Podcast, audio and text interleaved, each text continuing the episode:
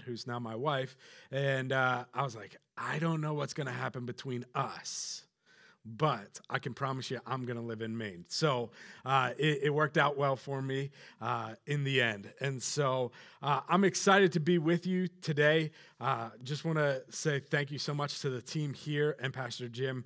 Uh, amazing guy, and he's just welcomed me here. And so I'm super excited that I can be with you. You've been in a series um, and this has been interesting because uh, he sent me some information, sent me some videos of just kind of this series that you guys have been in and watching it. And I just really was like, wow, this uh, is something that is so true. It, it, it's what is a Christian, right? We, we look at that and it's so easy for us to, if you've been in the church, just be like, oh, well, this is what a Christian is. And then when we start to really dive in and we start to look at it, we realize that Christian isn't really defined in the Bible. Christian is not even really mentioned in the Bible. And, we're like, well, what? Why, why do we say that then? Uh, we actually, if we look at it, Jesus defines what? He defines disciples he defines kind of who we are as people and he says okay this is what it's like to be my disciple. Because christian christian can in this society can mean a lot of different things. You can be on different ends of uh, different views and points. You, you don't have to necessarily agree with someone on how maybe politically they should be, or, or maybe uh, as a Christian, you don't have to agree necessarily on how things are done in life because there's so many different things to find that, oh, you're a Christian, you're a Christian, you're a Christian, you're a Christian, you're a Christian, you're a Christian. Wait a second none of you have anything in common. But what we do know is that Jesus clearly defines what a disciple is. And, and if we look, um, it's, it's really interesting. He says, uh, if you forget everything, the one thing that will define you as my followers is that you love one another. And then he goes on and he says, and just not love one another, you've got to love each other the way I love you. Now, that is a bold statement because if we start to look at that, that clearly defines not just, oh, you can be this, this, and this. It's no, we have to love like Jesus loved. And so that's where we're going to be looking at today. Um, the, the kind of title or, or wraparound of this is um, how many of you um, have ever heard of Angry Birds? Right? It's a game. It was uh, it's still kind of popular. Yeah, all right, we got some in. It, it, was kind of popular back a few years. It's still kind of around, but it's like you get these little birds, and uh, there's pigs, and you're trying to knock over these towers and destroy the pigs. And um, it's just kind of, we don't know why they're angry. It's just, I think the pigs did something to the birds at some point. But uh, today we saw in, the kind of the opening video why are Christians angry? Lately, we have actually seen this a lot. The, the world is asking, why are Christians so angry? Why is it that if you carry the label Christian, more than likely there's going to be something attached to that? And so we're going to kind of dive in and look at that because Jesus in uh, John, we, we kind of see this. We see that he became flesh. And so he, he put on, he became human, and he dwelt among us. And, and so he was just like us. And then it goes on and it says, But he was full of grace and truth. He was full of both grace and truth. He, it wasn't that he was one or the other. He wasn't sometimes happy and sometimes angry. No, no, no, no, no. He was grace and truth. We, we tend to put truth as like almost like an angry term, right? How many of you have someone in your life that, um, oh, how do I put it? Well, we'll go like this. We had a friend come from California to visit us. We went out to a diner and now he's from California. And so his first question to the waitress was, Do you have fresh squeezed orange juice? And when you come from California, that's a legit question. But when you're from Maine, we don't have like orange trees up here. They're not going out and picking the oranges. Yeah, I mean, I guess they could get it from the store and go squeeze it. But the waitress was like, no. like, just right off the bat, just no. And it like took him back. He's like, you know, I'm not upset at your answer. I'm just kind of like thrown off by how you answered it. Like, like, like you, you could have just been like, "Oh no, sir, we don't have it." Like, but she just was truth, right? Sometimes truth comes off as like, "Oh, this person's angry," and that's not it at all. Because if we look at Jesus being full of truth, he's not an angry person. And so, as a disciple, as we dive into this, we have to realize that truth does not mean that it's anger or our response is anger. We're going to take a look at a story. If you have your Bibles, uh, Luke 15.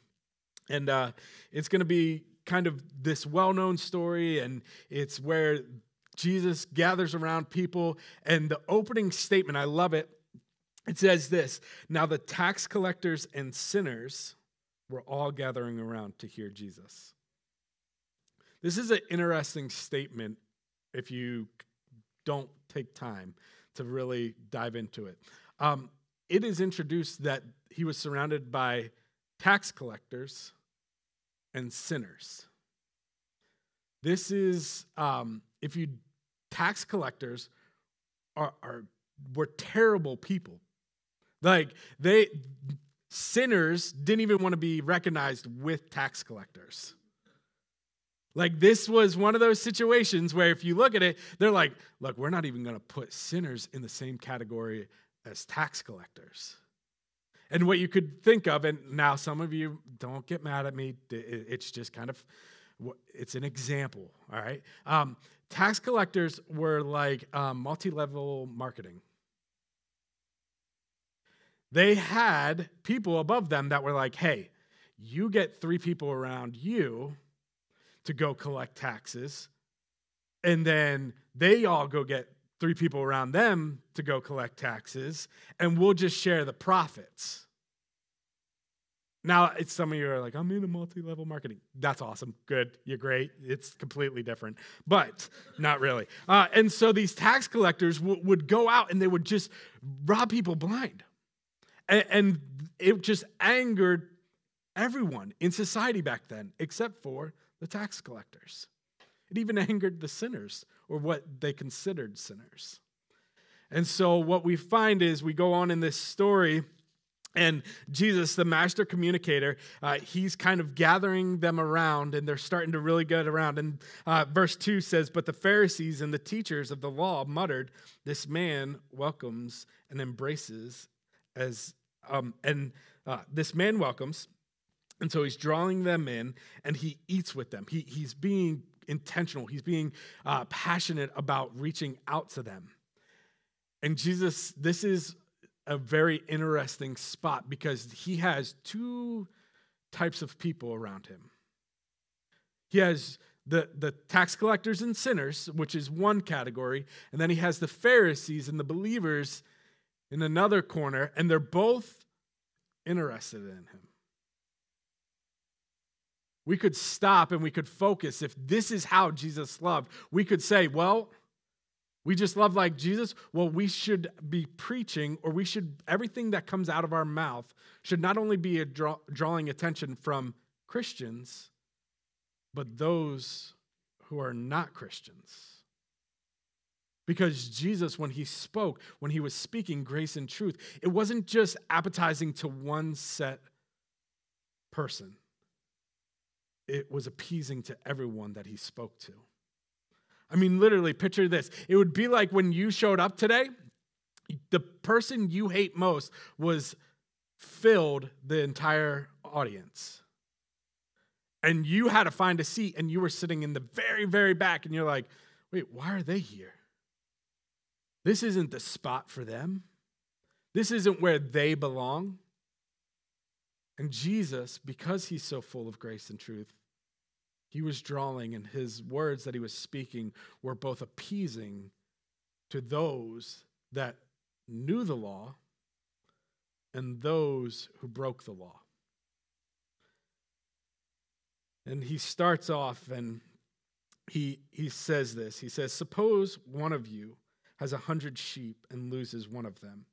Doesn't he leave the 99 in the open country and go after the lost sheep until he finds it?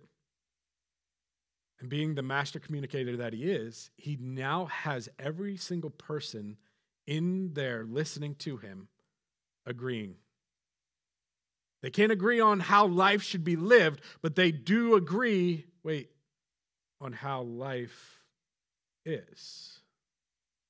Because if a sheep is lost, you go find it. Whether you're a tax collector, whether you're a sinner, or whether you're a person of the law and abide everything that was written, you're now agreeing with the people that you thought I could never agree with them. I could never be in the same corner that they stand in. That, that what? And as soon as they're all like, he, he's asking the question, don't you go and find it? They're all like, yeah, yeah. And then he, he notices the women in, in the audience and he says, and, and women, uh, once you lose a coin, something valuable, something so precious to you, don't you turn over the house? Don't, don't you literally throw everything out and, and you're like, I got to lift the couch, I got to move the table, I got to find this.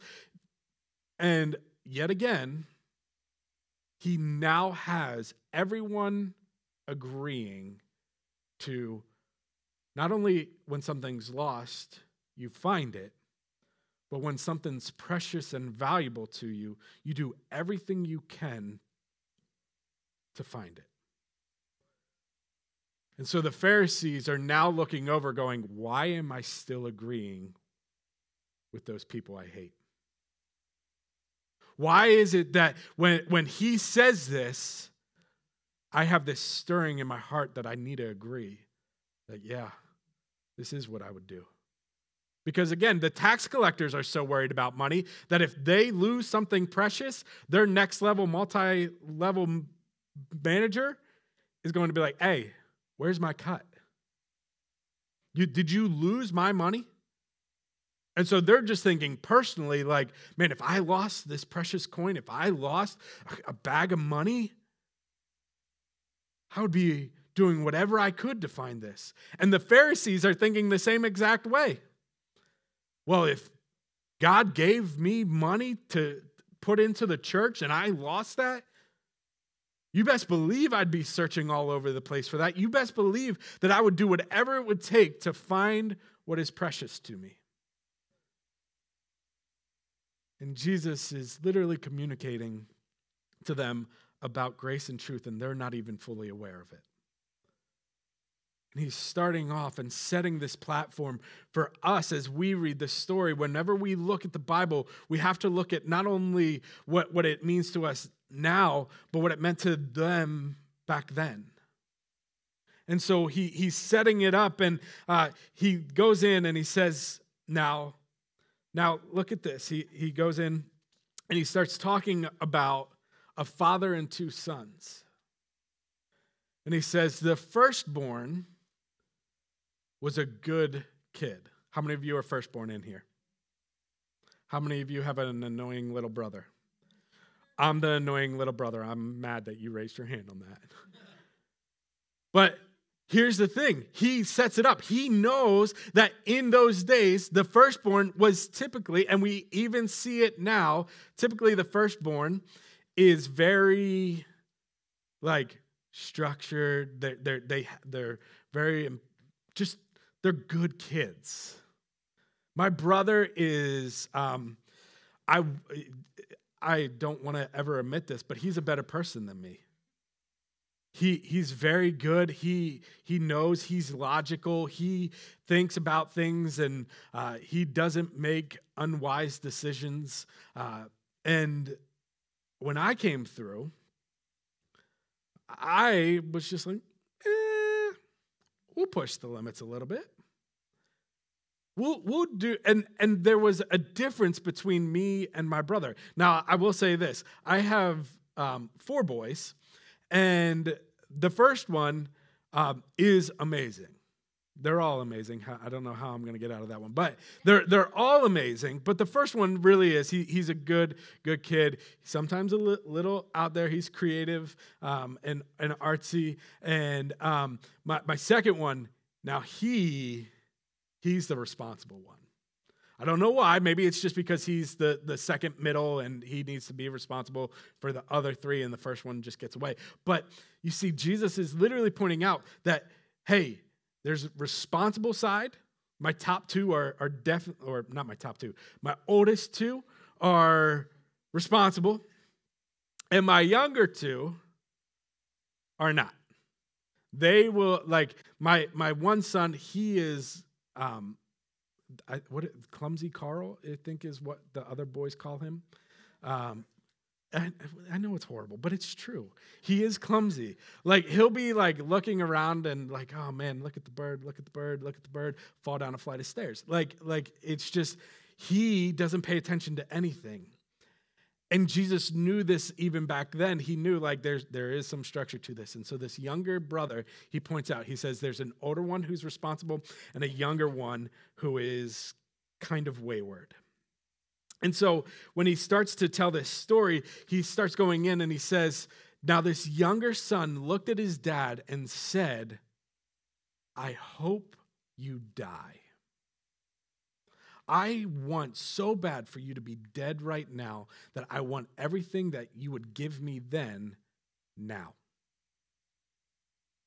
Now, that wasn't exactly how he put it, but that's exactly how everyone in that audience heard it because he said the younger one asked for his inheritance. When do you get an inheritance? After the person passes. And so he's going up to his dad, and now he's saying, Give me what I deserve. Give me what is eventually going to be mine. And now, yet again, we have not only the Pharisees and the tax collectors, now they're all enraged. Like, they're all like, ugh that young one, that little brother. And they're looking at each other going, "Oh, now now we've agreed on three things. Now we've agreed that if a sheep was lost, we'd go get it. We also agree that if something was precious, we would find it. And the little brother is a terrible person. And what he's done is he's now put in grace the, the grace of finding the sheep and made the Pharisees agree with it. And now he's bringing in truth that, oh, that asking for your dad to die, that's rude. That's mean. Like if one of my kids came up to me and was like, hey, I wish you were dead, I'd be like, what are you talking about? Do you know who I, I'm your dad? I brought you into this world. I can take you out. Like, and it, it's one of those feelings that he's literally bringing in. He's bringing an emotion to the situation. And he says to the crowd, the dad gives the son what he asked for. He goes, he splits it up. And now everyone in that moment is even more outraged. They're like, I can't believe this. I cannot believe that he, this dad, he's not a good dad. Everything in this story, you are doing good. When we start to read this, they would start to realize okay, when Jesus speaks, there's normally someone who represents God and someone who represents me. And up to this moment, they were still on board that, that God was good and that God was, was all for this scenario. Because, yeah, God would go out. He would find the sheep. God would go out. He would look for the lost coin. God would never give up half of his inheritance. And this is where the story gets really good. He goes on and he says, And then the boy spent everything the boy literally went out, wasted all of his time, went out, he, he, he spent everything that he had, everything the dad gave him, he sold off, and he moved far, far away. And now Jesus has these sinners going, hmm, that's kind of me. I, I've been given a decent life, and I've thrown it all away. I've thrown what blessings I've had away. And the Pharisees are going, Well, where's God in this? Where, where's this moment? Because I thought God was the dad, but he's not the dad. He can't be the dad because if he was the dad, he won't act like this. And so they're fighting this turmoil inside of them. How is God going to be represented in this? And you see, some of us in this room, we, we're in this same turmoil. You've been given multiple opportunities and blessings in your life, and some of you have squandered it away. You, you've just blown it. You, you, it. It's okay. I've done that many of times as well. God has blessed me many times over, and there's been many of times where I've just been like, I don't need this right now. I much rather do things my way. I like my way. I, I want it my way. And this son is now at the point where he's looking and he's he's squandered everything, he's thrown it all away, and he's sitting in a pen with pigs. And in Jewish history, this was the lowest of the lows. If you are even around pigs, you are considered that, that low. And he's sitting in a pen with them, wishing that he could eat what they ate. Wishing that, that just even the lowest of the low, he's now wishing he was one of them. He was wishing he was a pig. And this has, again, everyone in the audience going, This story is way too much. Way too much for me. I, I, I can't deal with that because there's no way any Jewish, good Jewish boy would ever sit with a pig. And we say the same thing. There'd be no way any good Christian would do that. What's that? we, we, we have plenty of labels that we as a church, and when I say church, not journey church in general, but church, big church, the overall church, we look at people and say, well, if they were really Christians, they wouldn't do that. There's no way. And yet we forget to look at what circumstances brought them there. They thought they could handle it, they put their trust in themselves. They thought, I might just be able to be the one that does it on my own. My faith isn't in my father, my faith is in myself. And yet, somehow, some way, we as Christians, we get angry at the younger brother. And we say, well, if you were a good Christian, you would do this. And so we read on and we see that the son, the younger son, finally comes to his senses. It says that. It's not just me making that up. It says he came to his senses and he rose up out of the pen and said, I will go work for my father. I'll become one of his servants. I'll become, because they eat better and live better than what I'm living in. And he rises up and he starts going, and they're like, ah. The Pharisees are, are literally at this moment are feeling glee because this person's about to go back and admit they were wrong. And you know what's going to happen? The father's going to be like, That's right, and you deserve it. You are going to be one of my servants. And Jesus goes on and he says, And when the boy was far off, the father ran. Now the, the Pharisees are like, all right, all right, this is the he saw the boy, he's so angry, he was running, and then he when he got there, he fell and gave him a kiss. And the Pharisees are like, he's running, he fell, all right, he gets back up, and he's just gonna now yell at him, kiss. kiss. kiss. No, that, and he yelled to his servants, Bring the ring, bring the robe, bring. And the Pharisees are now blood boiling. What do you mean, ring? He doesn't deserve. Jesus, you, do you understand? This person was, was just off last night doing the worst of the worst. What do you mean they showed up Sunday and they get a ring? What do you mean they showed up at our life group and now they get a robe? I have been serving faithfully in this church. I don't got no ring. I don't have no robe. And the Christians start to get angry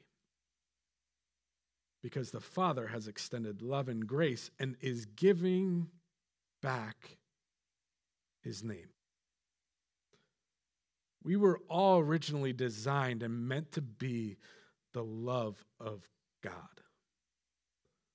We were all eternally meant to be in this beautiful, peaceful garden with God. God didn't create earth so that there would be suffering. Suffering. God created earth so he could display his beauty to humanity. And these Pharisees are now looking and going, that is so unfair. And all the tax collectors are in almost the same boat. The sinners are almost in the same boat. They're going, well, that doesn't make quite sense, but man, I could really use that. I know I've messed up. I know I've made mistakes. I know that, that there's been something inside of me that I've failed miserably. And yet he's going, the Father is looking and putting a ring on the finger of the younger brother. And then, as soon as he puts the ring, puts on the clothes, he yells to his servants, Go and get the fatted calf, or the fattened calf. I probably said that wrong the first time, but the fattened calf. And he goes and he grabs it, and, and as he's grabbing it, the servants are grabbing it and going, uh, Good old, faithful, reliable older brother goes, What is going on? Why are people now cheering? Why, why is everyone hustling to, to the dinner table? Why is everyone gathering around? There is music? We don't do music. What do you? There is dance. We don't do dancing. This is a Wednesday. This is hump day. This is the, the worst day. Why are we? What is going on? And he's looking and he's going, wait, that that's the good calf. That that's the one. Is it my dad's anniversary? It, no, mom, mom, mom's not pregnant again, is she? No. Uh, and he starts to wonder what is happening in this life. Because I've done everything right, and there's a party going on that I'm not aware of. When we go on trips with my family, there are two people that know exactly what's going on. It is not me ever, and it is my brother and his wife. They know all, at all times what's going on. They know the schedule, they know the routine. Because why?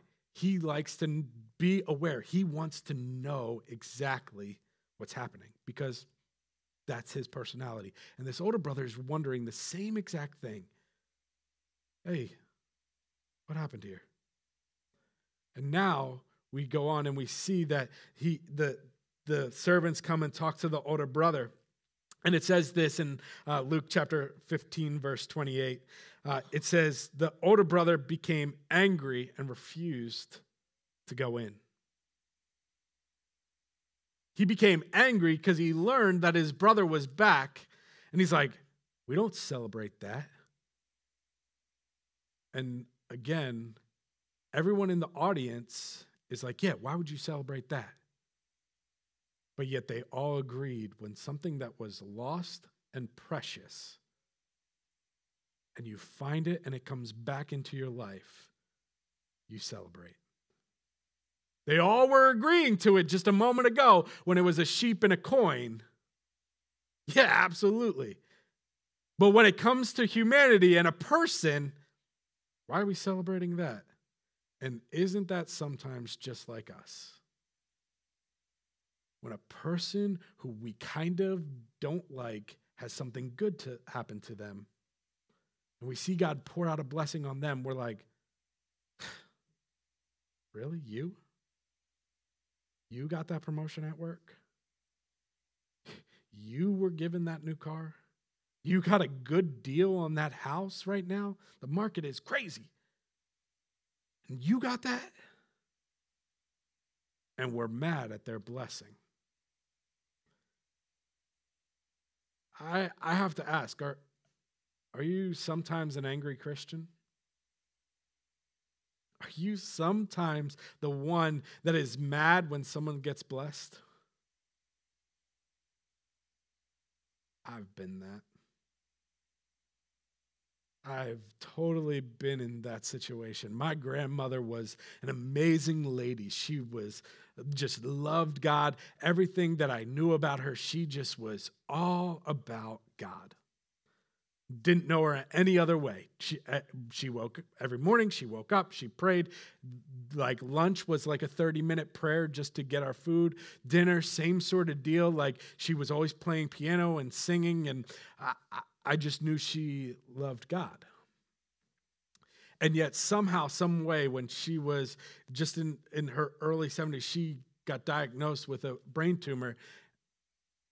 And I her, her last words going into the surgery was, Our faith is in Jesus. She ended up passing away due to complications.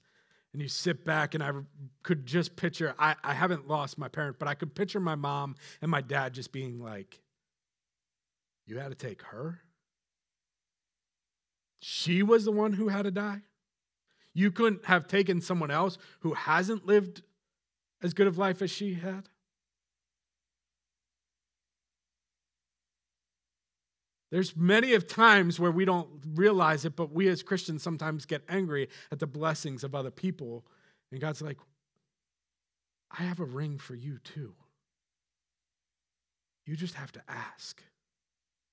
The father in this story, he's literally, the brother is refusing to go in, and the father says, Look, all I have Everything else that I have is yours. I didn't somehow give away your blessing. I didn't give away what you have. And he answered his father, Look, all these years I've been slaving for you and never disobeyed your orders. You have given, you've never even given me a young goat so I could celebrate with my friends. But when the son of yours who has squandered your property with prostitutes comes home, you kill that fattened calf for him. verse 31 My son, the father said, You have always been with me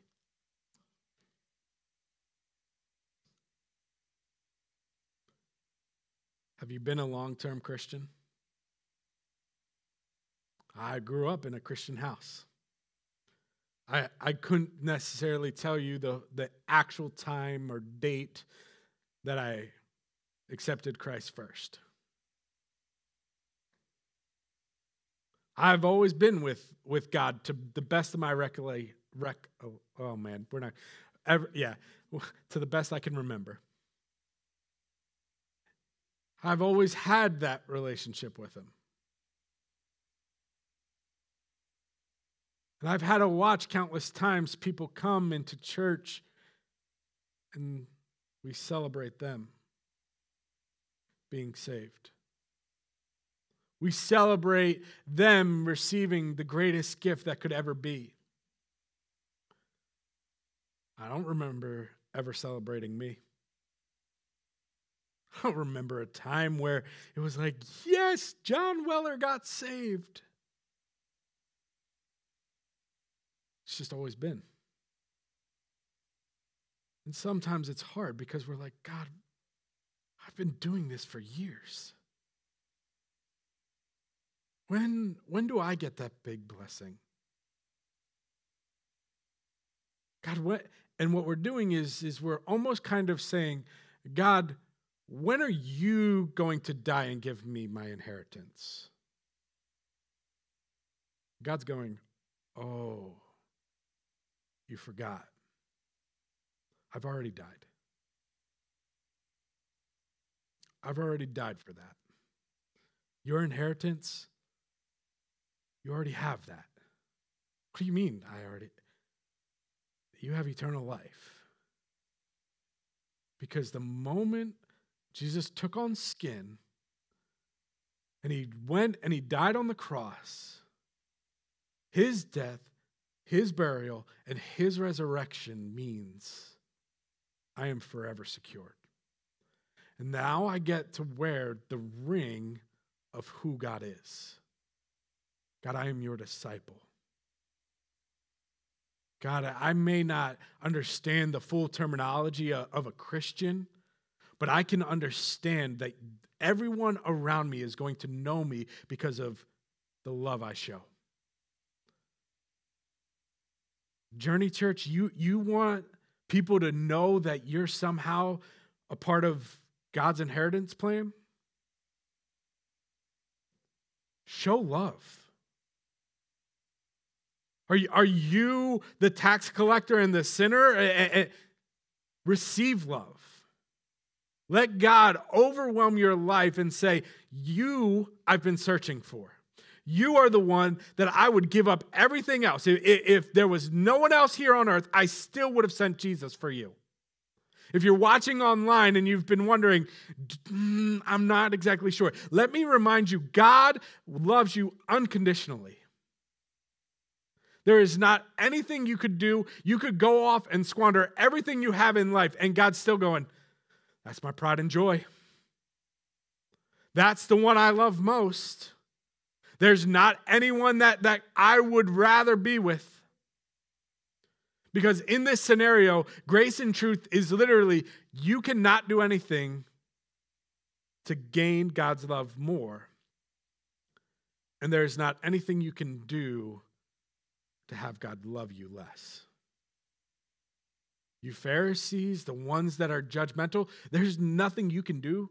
There's no law that you can be like, I follow this one to the T. God loves me now. No, that, that just doesn't work. God loved you already. God, God, there's no thing that you can do that God's like, oh, you gave that extra dollar. Nope. God loves you so much. And it's not based on what you did, it's based on what he chose to do, what he chose to give up. And then you could be on the other side of grace going, well, how do I become not the lost coin? You simply go, here I am. It's me. I was the lost one. God, it's not really a difficult game of hide and seek because you see everything, but okay, here I am. And you accept God's grace and you say, I can't do this life on my own. And you come back and you say, God, would you just forgive me yet again? I don't know if you've accepted Christ a million times or one time. But it's all the same. God's still looking at you, going, I love you, and you need to love like I love. You want to be a Christian? Great. There's a whole bunch of ways you can be a Christian. But you want to be defined as someone who loves Jesus? Love others just as he loved you. Let's pray. God, you are good. And we thank you for just giving us your son. God, you've done miracle after miracle in our lives. And God, we are so grateful for everything you've blessed us with. God, for those in this room, those watching online, that may be struggling with, I'm not good enough. God, would you just pour out an extra, just, just extra grace over their life and over their thoughts? God, and for those of us, even myself, that sometimes sit back and say, God, why are you blessing them? Maybe have a judgmental attitude, feel like an angry Christian. God, would you just remind us that it was your grace that found us where we were? And it's your grace that sustains us. Lord, you are so good, and we are so in love with you. In Jesus' name, amen.